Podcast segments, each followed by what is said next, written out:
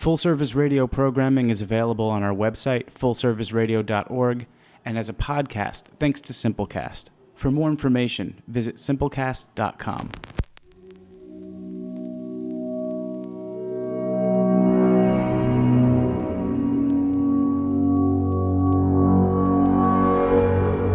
Full Service Radio.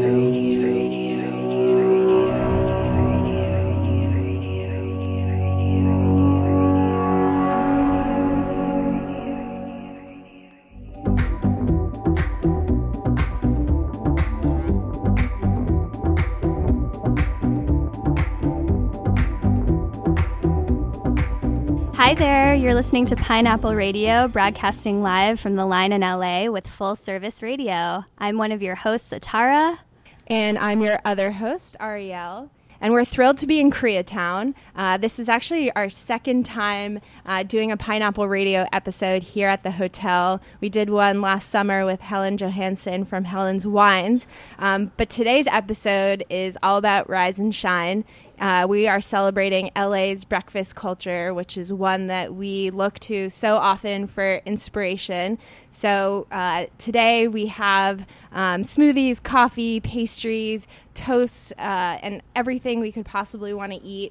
And we have an amazing group of people here. We have probably 50 people in the apartment suite right now. Yeah, this is super special. We have never done a Pineapple Radio performance with a live audience, and it's very cool. We're experimenting, but it's awesome to be here. We'd love for our audience to say hello. So on the count of three, one, two, three. Hi! And Pineapple is in LA. This is such a special, proud moment for us. We have long dreamed about being here, and we are honored to finally have our outpost here in LA.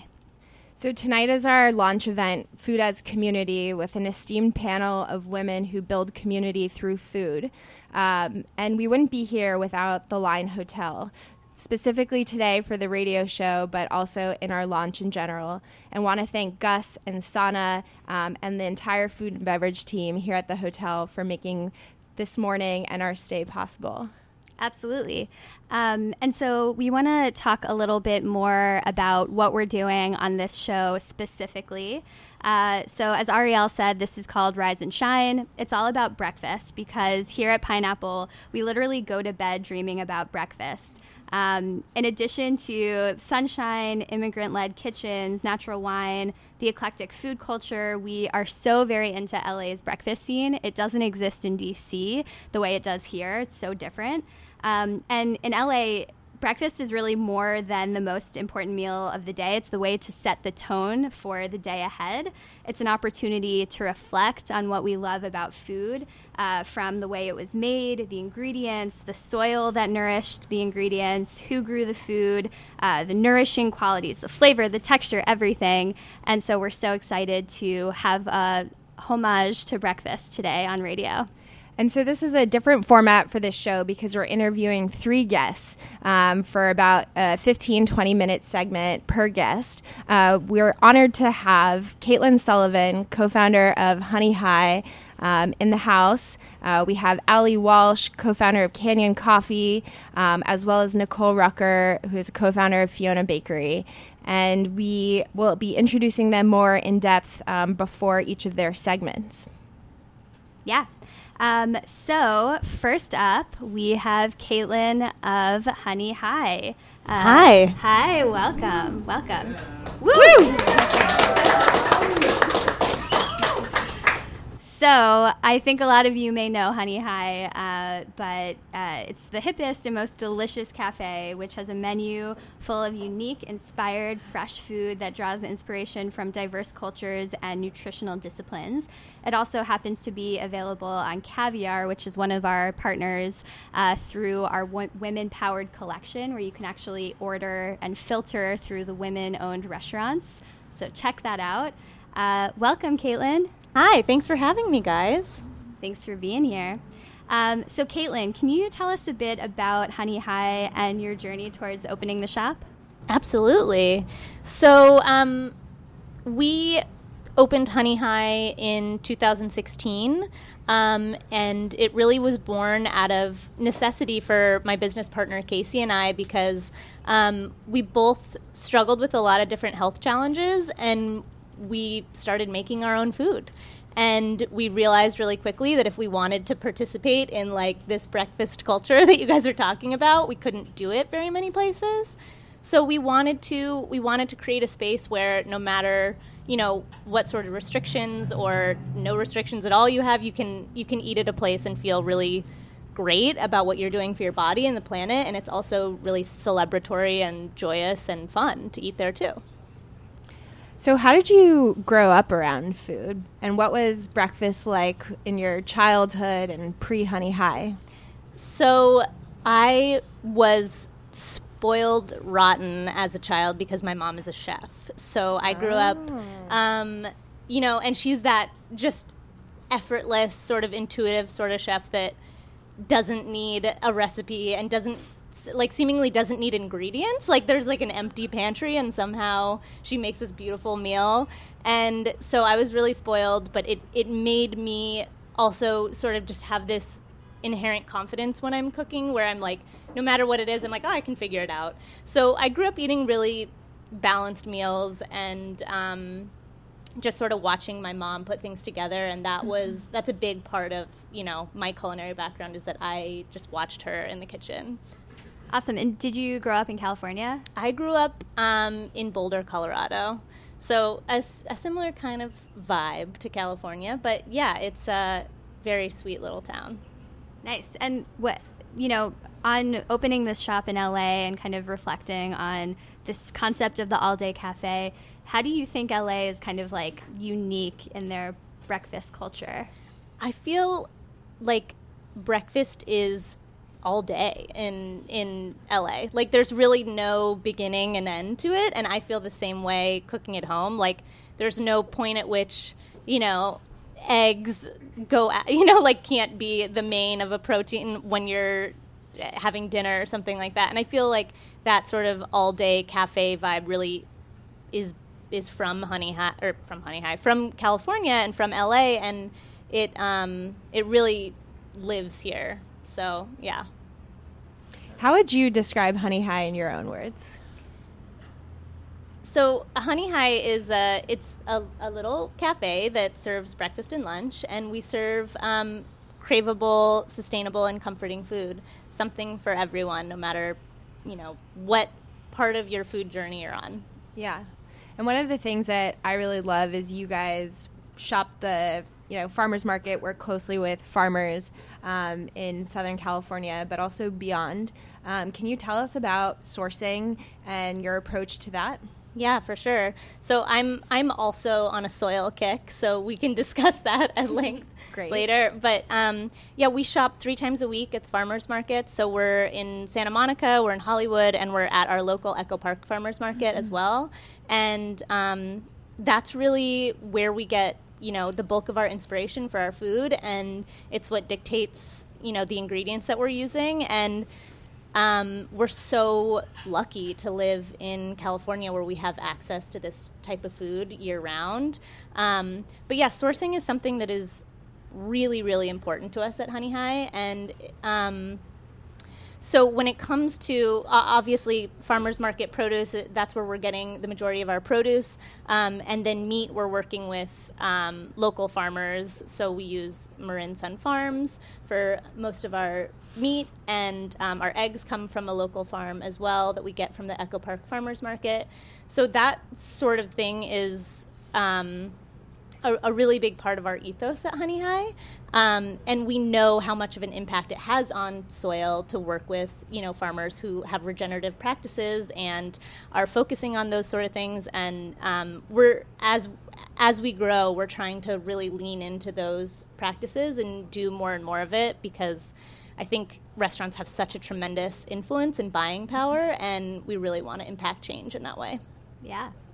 And have you and Casey been able to go to Source to visit some of these producers? Oh, yes. We're so lucky. So we got to go to Marin Sun Farms, which is up in Marin County, and it's truly the most idyllic place. It's like you've died and gone to heaven. There was like, we showed up on the farm and there was like 20 beautiful dogs like running through a wildflower field, and like the woman who owns the farm was pregnant with twins, and it was just, everything was so fertile and luscious and like gorgeous, and they were so welcoming, and we got to see where the cows live and see a little bit of their operation, and it's a really special thing, and we hope to do more and more farm visits. We work a lot with Shear Rock Farms and Sabrina's farm up in Ohio. We'd love to go see. She took a little bit of a hit in the fires, so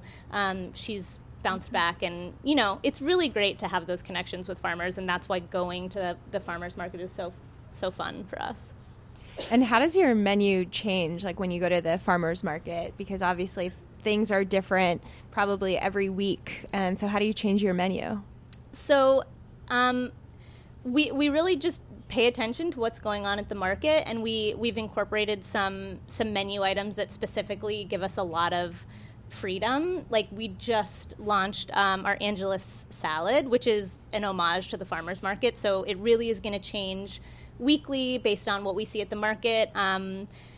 Wiser Farms this Sunday and also today, if anybody has time to get there after this, has these beautiful variegated purple snow peas that Alex is only going to have for a short time, so it's really exciting to get to see those special things that are only going to pop up for a little while and get to highlight them.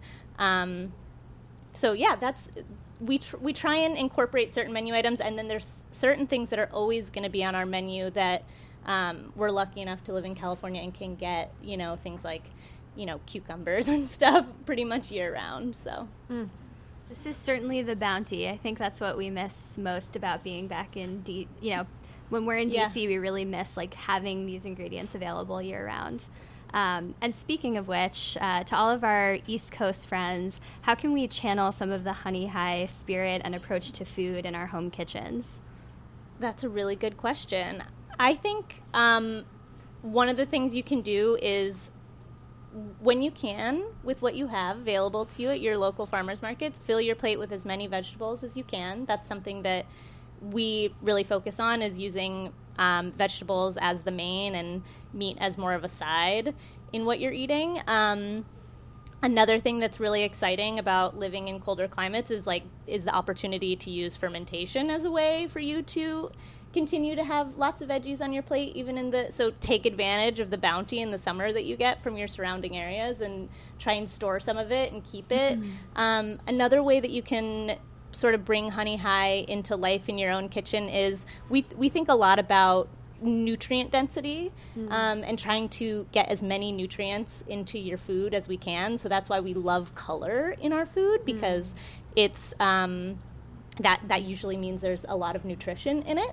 And so one thing that you can do also, I think, is just think about simple nutritious switches. Like if you want to make a hash at home or something like that, maybe use some sweet potatoes and some squashes in the wintertime versus white potatoes or something like that, and think about how you can pack it with even more nutrition. Love that. Those are great tips. Fermentation for the win. And I have one more question before opening it up to the audience. And we asked this last night at our little gathering, but what is your vision for the food community in LA, and what do you want your role in it to be? So whether that's you as an individual or as Honey Hi. So I think that one of the biggest things that we want to do at Honey Hi is introduce more of an educational component. Casey, who is not here, my business partner, but she is also she's a nutritionist, and we both have a lot of lived experience with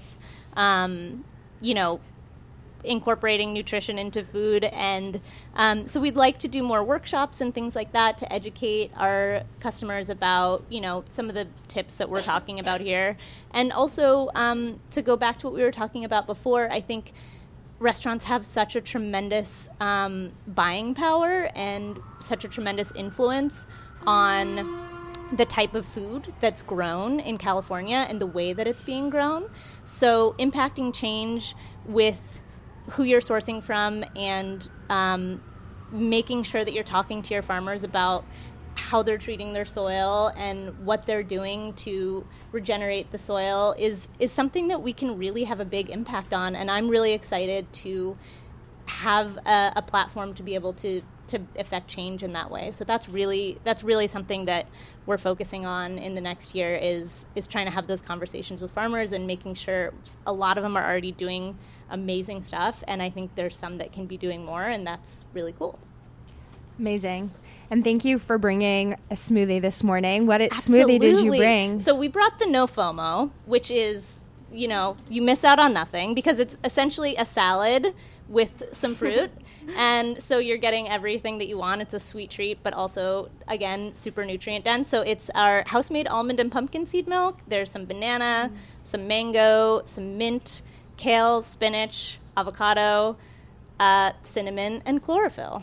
Yum. Everything. Want. Yeah, exactly. All right, we're going to open it up to the audience. Does anyone here have a question for Caitlin? Don't be shy. Haley?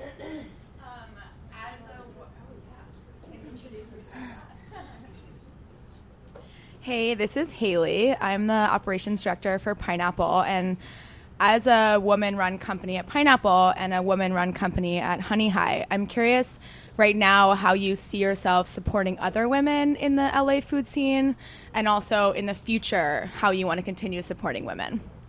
That's a great question. So we have built a really incredible core team at Honey Hi of management and operations that's all women, and they are women who have more experience than us, and they're fantastic. Our manager and our operations director come from, they worked for years at Homestay and at Mozza and lots of places in LA, and they are really the driving force behind why Honey Hi is doing well, and we're super lucky. And we've had management teams in the past that didn't work, and I think that the synergy of working with women sometimes for us, it's just seemed to work really well. So, yeah.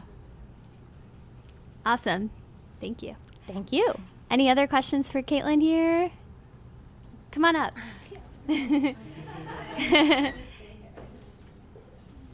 Please introduce yourself, too. Hi. How's it going? Good. I'm Naivasha. I'm founder of Undo Magazine and several other things. I have a question to you about design, because I've noticed Honey Hi in the design aesthetics.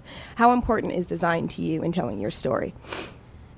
So for us, one of the main reasons we opened Honey Hi was because it really serves as a medium for expression for Casey and I in all the things that are important to us. And design for us is really important. It's how we express ourselves and how we're communicating, to our customers about, who we are and what we're all about. And it's really, any designer who's ever worked with us probably has had an incredibly difficult time, because we're so particular about what we want, to the point where, like, when we were designing our logo, it was like, Casey and I don't know how to use the things that you design logos with, but we were literally like cutting things out and being like, no, the H gotta be like this, and the graphic designer was like, okay, well, why don't you just do it yourself? This is great. But so to answer your question, it's very important, and it's really fun. It's a really fun expression, and I think we just keep trying to hone in on it more and more, and it's a really great creative outlet for us too. Yeah, I think you guys have done a great job. Thank you so much. That means the world. Yeah, you're welcome. Thank you so much. All right, can we get a round of applause for Caitlin? Thank you for being here, Caitlin. Thank you, guys. All righty, next up, we have Ali Walsh from Canyon Coffee. Come on down. Yay.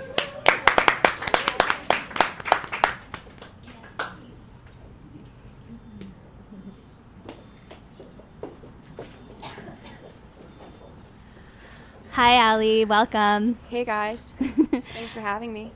All right. For those of you who don't know Ali Walsh, we have been admiring her for quite some time, from her entrepreneurial career to her business, combining modeling and starting Canyon Coffee, which is a company with a very laid-back, chill ethos with beautiful design, beautiful product, and we are honored to have you here. Thank you. I'm excited to be here. Thank you.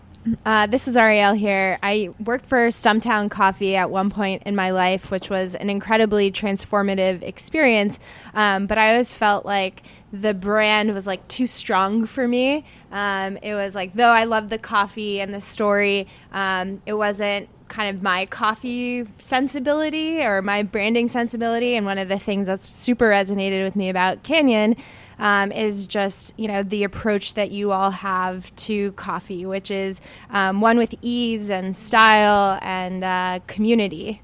Yeah, that was important to us. Awesome. Yeah. So we're going to get into it.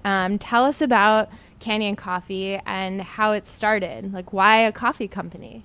So Casey, who is my partner in Canyon, we met 6 years ago, and we always wanted to do something together. We always had that when we first met, and I was modeling at the time, and Casey's a musician, still is a musician, and we loved always having coffee as our morning ritual and something to always look forward to when we'd be traveling a lot or working a bunch. It was always something we like came home and did together, or we would send each other coffee bags when we were traveling. But we never thought like a coffee company. You know, it was just like something we really were passionate about.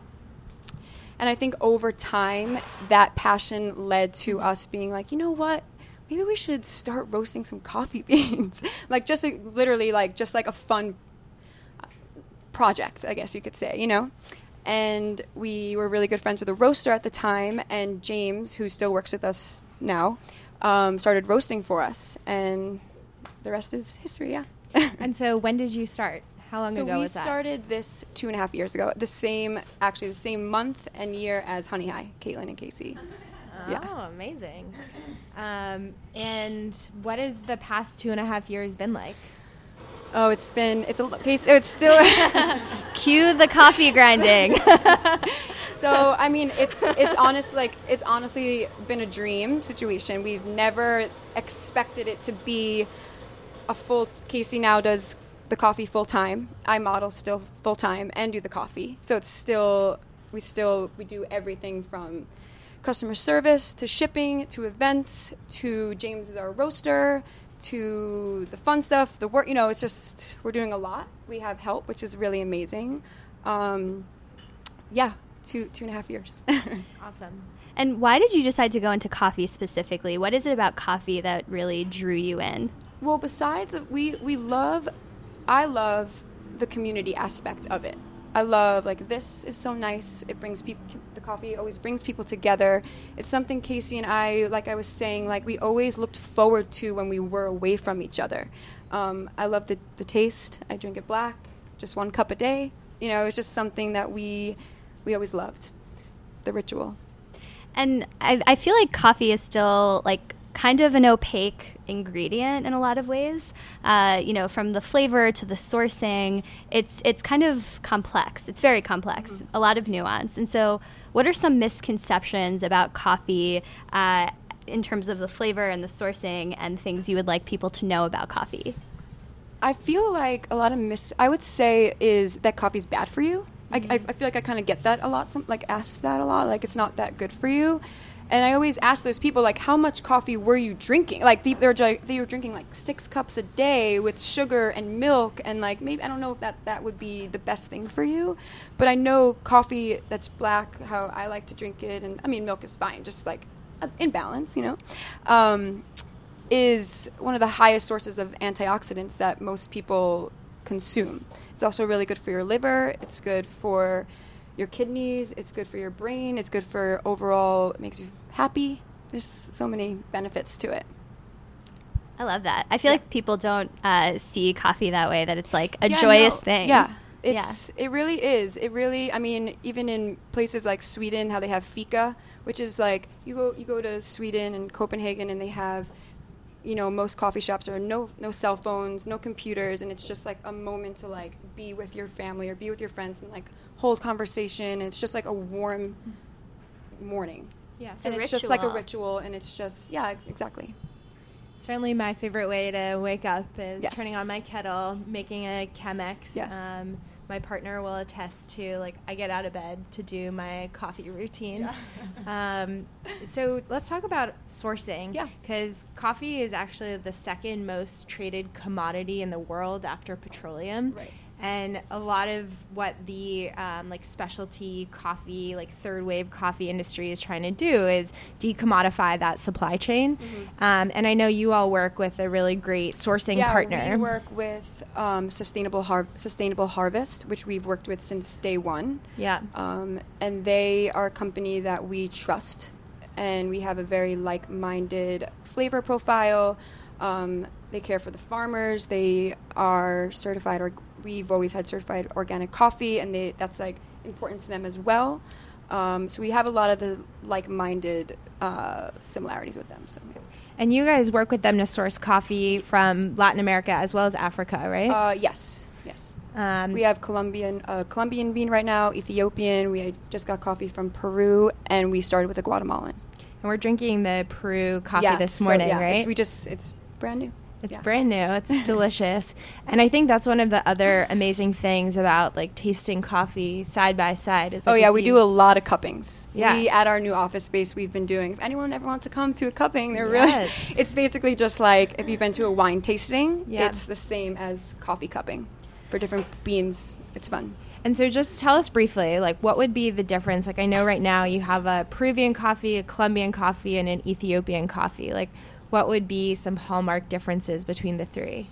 I would say right now, because, you know, sometimes the profiles can change a little bit, but our Colombian would be, for me, it's a little bit more of like a medium body. It's a little bit more stronger, where the Limukusu, which is our Ethiopian, is a little bit more of a light roast. Yeah. Yeah. Cool. Yeah. Awesome. And I think, you know, the coffee culture, there's like a lot of innovation to be explored from, you know, how the beans are made, where they're sourced from. Mm-hmm. I think a lot of, you know, a lot of us have come across coffee culture that can be a little bit elitist as well. Right. So what's one thing about coffee culture that you wish you could change? And, you know, what's your vision for coffee? Yeah. So that's also how Casey and I started the coffee company, was because we felt that it was a little like masculine. It felt very, like, masculine, kind of like a motorcycle theme, or like dark, or we wanted to make a pretty package that you were happy to see on your kitchen counter, and something that was a little more feminine, or to be a beautiful packaging. So for us, that was really important to kind of go, like, to change it up a little bit than what we were kind of seeing that was out there. For sure. It's definitely a macho culture, so it's cool to see that. Right. That and it could be approachable. It doesn't mean it shouldn't be too intimidating to make a cup of coffee. You can, if you have V60 or a Chemex, or even if you like using your coffee machine, that's what my mom uses at home, and we still love making coffee that way. It's not something that can be too intimidating. Awesome. That is a great segue to our next question. And we love the idea of that, like, coffee doesn't need to be highbrow. Yeah, and you can enjoy it however you're comfortable. So what's your favorite way to prepare coffee in the morning? And do you have any tips and tricks for people who are setting up their own brewing ritual? I love using the V60, or a Chemex is what I like to do the best. I would say investing in a nice grinder, to me, has always been the best and nicest way to make coffee. You can set, if you're going to set for a V60 or French press or Chemex, you kind of have the grinding options, which is really nice. That would be my trick or my tip. Yeah. Definitely. Yes. Awesome. And a good bag of beans, too. Yes. Good bag of beans. That's essential. Absolutely. Where can our audience find Canyon Coffee, and how can they get their own bag of beans? So we are on bar at Honey Hi, with Caitlin, and we sell online as well, and locally around here, I would say we're in the Air Ones, and Midland Shop, but mostly online, Canyon Coffee's website. And you just partnered on a new cafe, right? Yeah, it's called Neighborhood. It just opened in West Hollywood. I got to go there on Monday. It's really cute. Check it out. Yeah. Cool. All right, we're going to open it up to the audience. Who's got a question?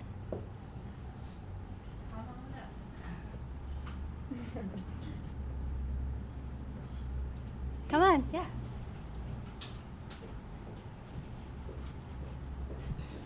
And please introduce yourself as well. I'm Sahi. Hi, Ali. So I was wondering if you could speak a little bit about your future roasting operation, the things coming up. Okay, so Casey and I have always had a dream of having our own roasting facility.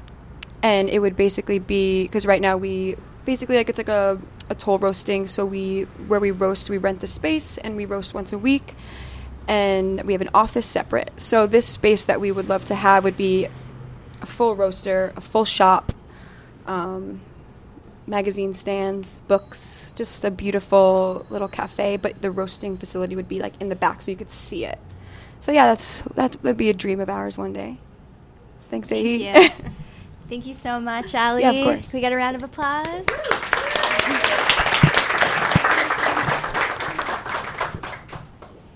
All right, next up we have Nicole Rucker. Come on down.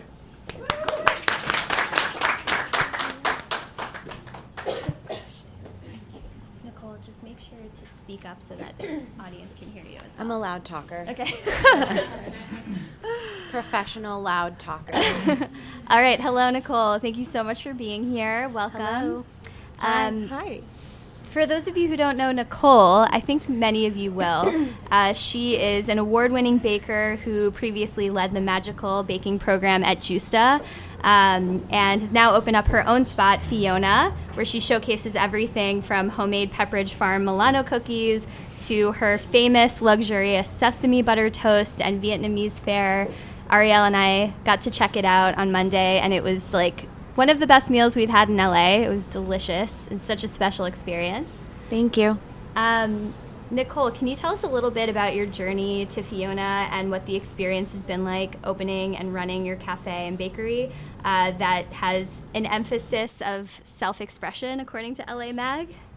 So I knew that I was going to open a bakery cafe one day. And I, in college, thought about it, like, I was an art student. I did, like, journaling about a waffle shop. I had no idea how to make anything other than, like, the food that my family taught me how to make. So I practiced and read lots of books. And I had this vision in mind, definitely. But then when we set out to find a space, there were hurdles. And it was, like, a real, like, putting your feet in the fire, like, figure it out, do something, keep moving, keep the momentum up. And at that same time, my vision started to shift because I met Sean Pham, who is my creative partner. And can I have some water? I'm so sorry. Yeah. So I met Sean Pham, and he's a really close friend of mine, and he had a restaurant called Simbal in downtown, which was a Southeast Asian restaurant, and unfortunately that place closed, and Sean and I both had a lot of free time at the same time, so we started going to lunch together, and as friends we figured out that, like, we have a very similar vision for what voices and food we wanted to showcase. So my original vision of, like, a Eurocentric California bakery then started to morph into this other vision, which was highlight Sean's amazing Vietnamese cooking that we can then blend with my American baking, and it turned into something that is maybe a little bit weird, but we're kind of doing the opposite of the all-day cafe, by the way, all day literally, breakfast, lunch, and dinner, and we're kind of taking the reverse option of, like, breakfast for dinner, and we're moving it kind of, like, in the other direction. So something we found when we first opened, just by putting these things on the menu, is that in the winter people will eat Vietnamese beef stew for breakfast and chicken soup for breakfast. And you didn't know you wanted it because it wasn't on a menu. And so we kind of, like, by accident and by just, like, sheer I don't know, maybe we were tired. I have no idea. We just kind of like flipped it. And now people are eating egg banh mi with chicken liver and mousse at 9:30 in the morning and beef stew. And, you know, you can also get cherry pie at 9 in the morning. So you've got... dinner for breakfast. We're very confused. That's basically where we exist, in a place of confusion. You've got all the options. I'm a big sweet tooth myself, so when we went and I could have pie for Monday brunch, I was like, this is living my best life right now. Yes. As well as a passion fruit curd donut. Is that what we had? Yeah. So good. Plus the cabbage chicken salad and like sweet potato pancake with fried egg and lardon. It was epic. Tell us about your favorite breakfast growing up. Okay, so, excuse me. Growing up, I grew up in a latchkey kid situation.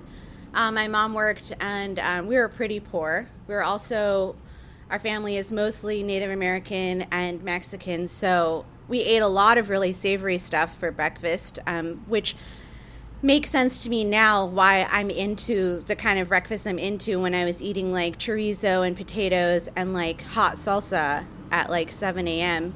when I was a kid. But we ate a lot of kind of just like typical poor people food, I would say. We did have like cream of wheat, which was very popular. I'm pretty old. Cream of wheat was very popular in the 80s. I used to eat that growing up as well.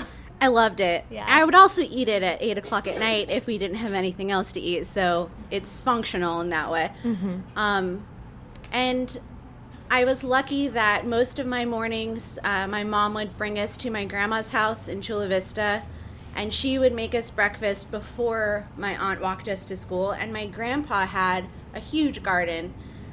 So while we didn't have like a bounty of things that we purchased from a store because we didn't have the money, we had a seasonal bounty of things that were grown for us. Most of them, to be honest, were like corn and like really hot peppers. So my palate for spicy food was like from the get. Yeah. Awesome. And what's your favorite breakfast now? Has that evolved, or are you still eating potatoes, chorizo, and salsa for breakfast? I try not to eat potatoes, chorizo, and salsa a lot. But I think that these days I'm still on like I do eat pretty savory stuff for breakfast still. I don't enjoy sweet things first thing in the morning at all. And so I will go for some, if it's an option on a menu, I'll go for something that's like hot, spicy, salty. Awesome. Yeah. You're speaking my language for sure. So I think people in this room will know you by your, pastry prowess. Mm-hmm. For someone who loves savory food, how did you get into pastry, and what did that journey look like for you? I got into baking and pastry when I was in art school, and I started baking at first to make things to take photographs of, because I was in a photography program in the Bay Area. And, you know, again, this was, you know, late 90s, early 2000s, when like there was a lot of early kind of like food related feminist art happening. And, you know, I was there with my shaved head and, you know, my first tattoos, making cakes that said, you know, like naughty words on them. I can't even say them now. That's how, you know, the C word. Things like that, you know, and then like taking photos of them. So that's kind of how I started baking. And then I kind of realized, you know, we would have critiques, and then we would all get to eat the stuff that I made. And I was like, oh, this is the better part. I like that more. Yes. And started trying to bake more. I knew before I graduated from college, I knew that I wasn't going to be a photographer. Mm. And I walked down the aisle in my cap and gown knowing full well that I was never going to pursue this as a job. I think we have a lot in common. I went to art school for photography, graduated with the exact same mentality, actually. Yeah.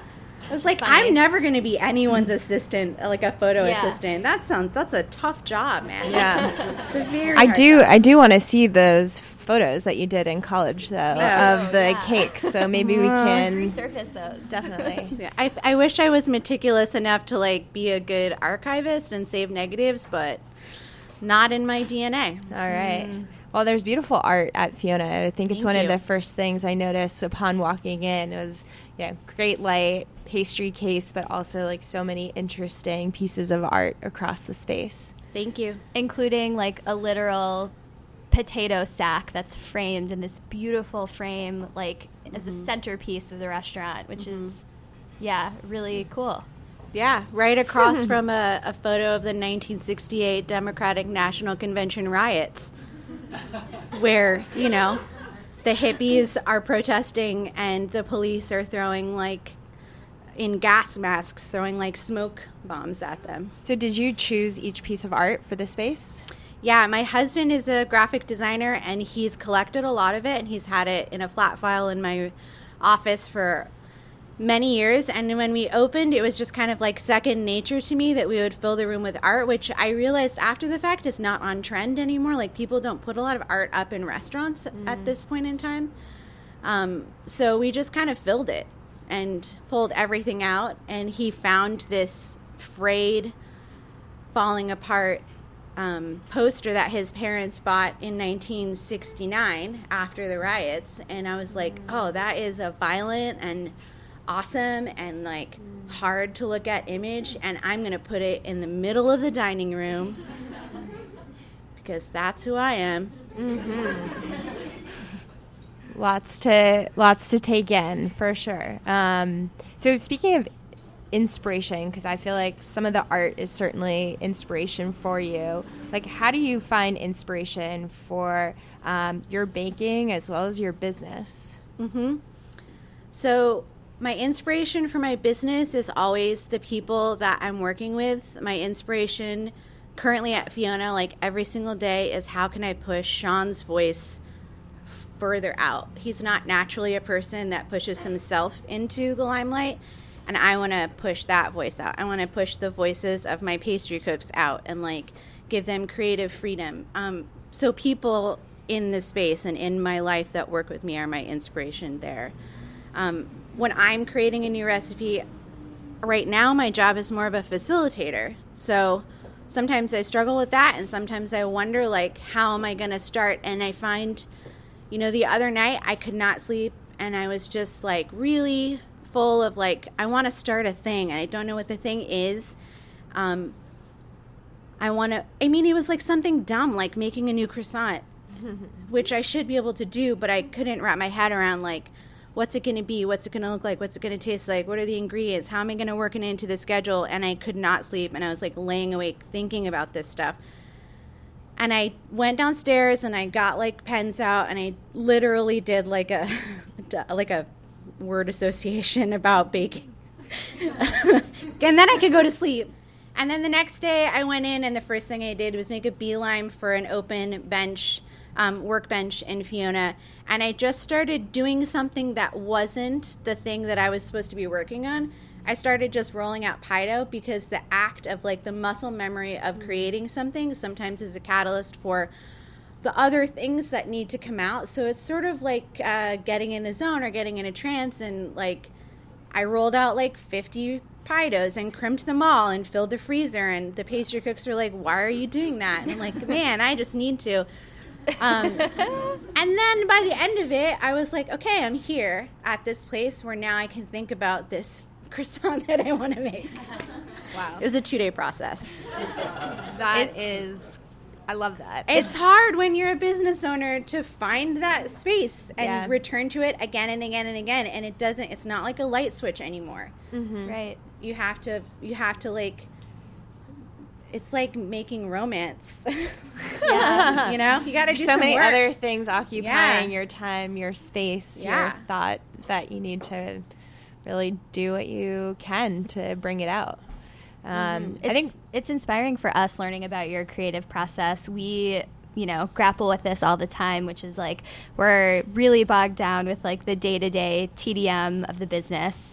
that, you know, things that really need to get done, but really trying to be back in this space where we're creative and continuously evolving and innovating. Mm-hmm. So that's cool. Maybe we need to roll out some pie dough. Roll out pie dough, or I don't know if you have the ability to, but like if you can get a hammock, and anyone who follows me on Instagram will know I talked a lot about the hammock life before I opened Fiona.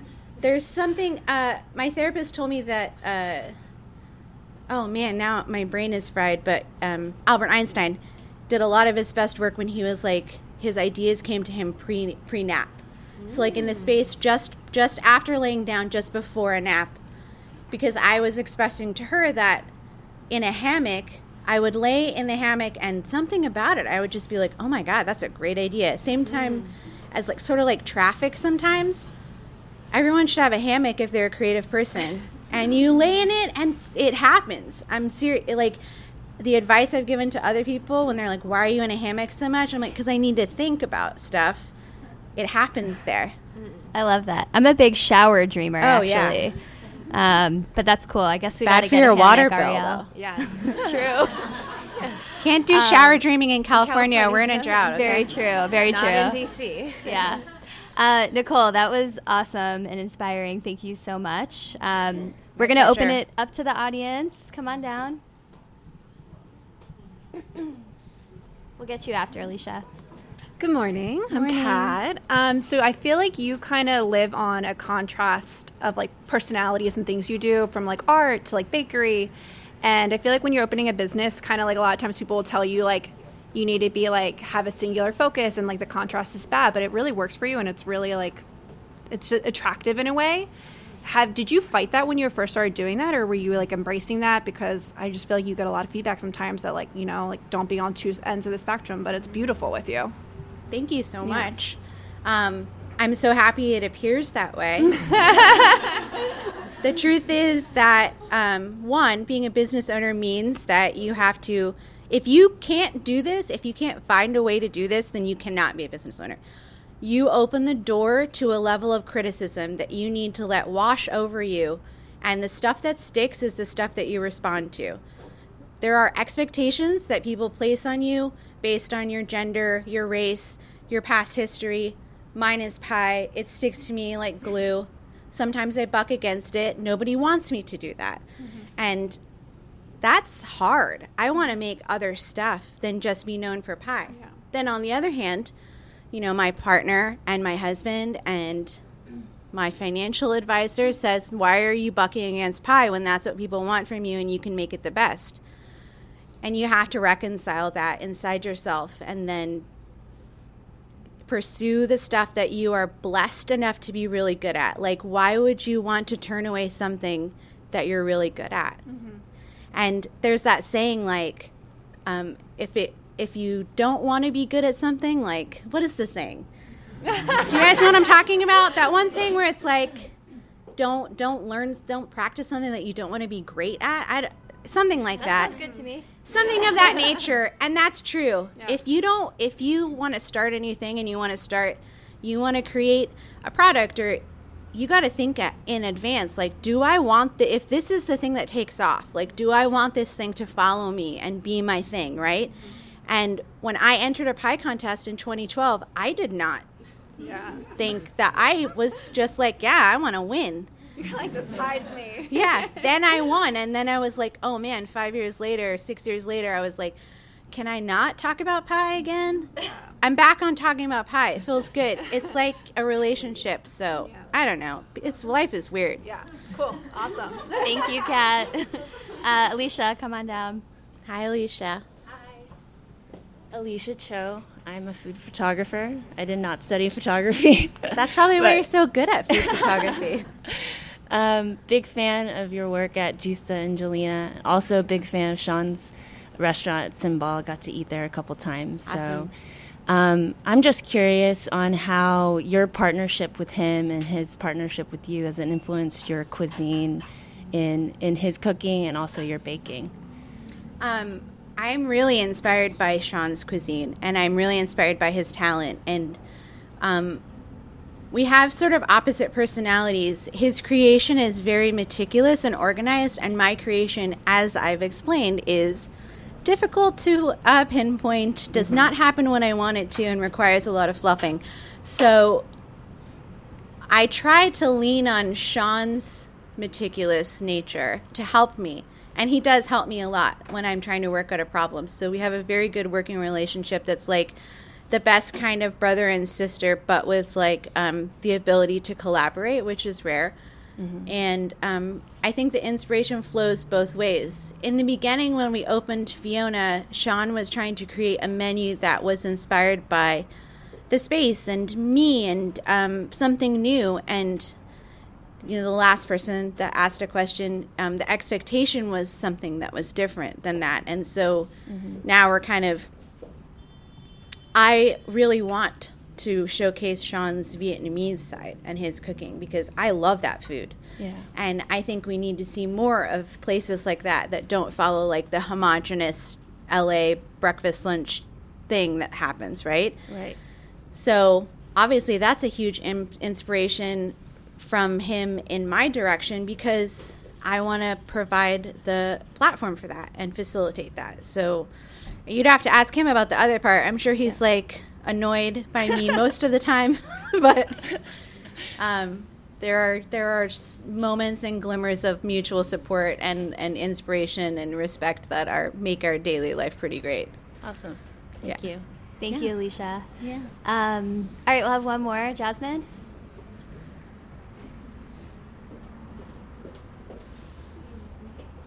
Hello. Hi. Hello, I'm Jasmine Brielle. First of all, I think I can kind of speak for everyone and say that we really like your character. You're cracking us up over here. Thank you. But my question is, where do you find the confidence to, I guess, see yourself as a culinary authority? I think some people who may not have gone to culinary school, like myself, kind of lack that a little bit sometimes. Mm-hmm. And so, where do you kind of draw from that? Ooh. Well, most of the time, I think everyone struggles with confidence naturally, and I actually think it's a really good thing to have questions like that. Yeah. I think it's important to listen to those questions and then like decide which part of it is bullshit and which part of it is good. Like, which is the part that's self-doubt and which is the questioning process in your voice that's going to make you better. If you're not asking questions about your voice and your confidence, then like you're a zombie and no one wants to listen to that anyways. Yeah. I try not to be mean with opinions. Mm-hmm. That's for inside voices. That's for like between you and your bestie. And I practice a lot. I'm not going to lie. If I want to, first of all, anti-hot takes. That's another thing. I don't think hot takes are useful, especially food hot takes. I used to be into it. Remember when Yelp started? You're all too young to remember, but it was just like hot take city, and I got into it because it's really exciting. You know the excitement of, like, bitching about something? Oh, yeah. Yeah. So, like, you have to graduate from that step into critical, right? And, like, a good way to do that is to read other people's work that you appreciate and listen to other people that you appreciate and, like, hear what they're saying when they're critiquing something. So we have a lot of writers in LA that are forming opinions, and that's wonderful. And then I think, like, if you really want to develop an opinion about something like food, you have to open yourself up and eat whatever and talk about it all the time. And then eventually you'll get comfortable with how you're going to deliver that opinion. And also I practice in the car, and I practice, I mean, I do, like, if I want to talk about a subject or something like that, I practice. Mm-hmm. There's no shame in practicing or writing it down and reading it out loud. Like, why are we afraid of stuff like that? Right. It doesn't instantly have to come from your brain and go on the internet. There used to be a step in between, right? That's why we are where we are. Yeah. So revisit the step in between. And maybe after 24 hours, we'll be like, that opinion is garbage. Yeah. And then you'll make a new one. Right.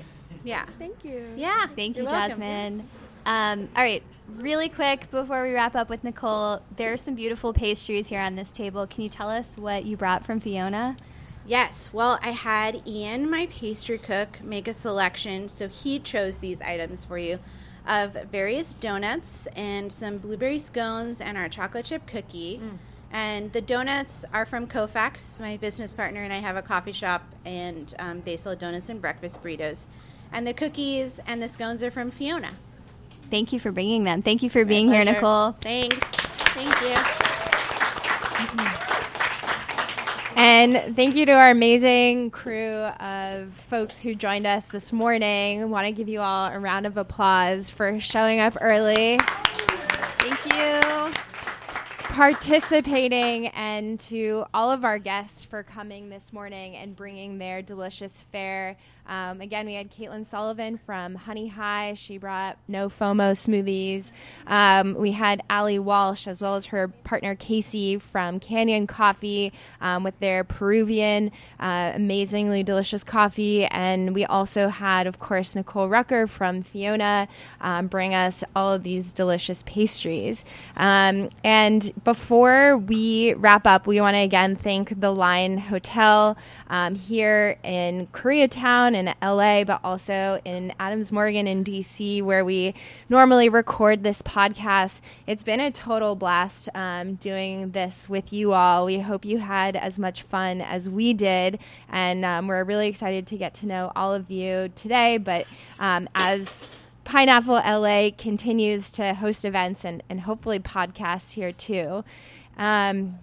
We hope each of you, introduces yourself to one another. I know we're still on the air, but it's like a huge principle of Pineapple that, we, of course, build community together. And so going out of your way to say hello to someone you may not know, this is the perfect time to do that. We're all here for a reason, and that's to build community through food. And so please say hello to someone. And the next time you go out to a restaurant, whether it's Honey Hi or Fiona, say hello to their team. And I think that's also a really beautiful way to build community, no matter where you are in the spectrum of, consumer, producer, entrepreneur, you name it. And two more plugs before we sign off. Special thank you to our friend and producer, Jack, for being here from Full Service Radio. And please, yes, round of applause for Jack. He deserves it. He came in from DC to do this, amongst other things. And follow Pineapple. We're Pineapple Collaborative on Instagram, pineapplecollaborative.com. We have a newsletter, lots of things happening, and we'd love for you all to join us. Thank you for being here.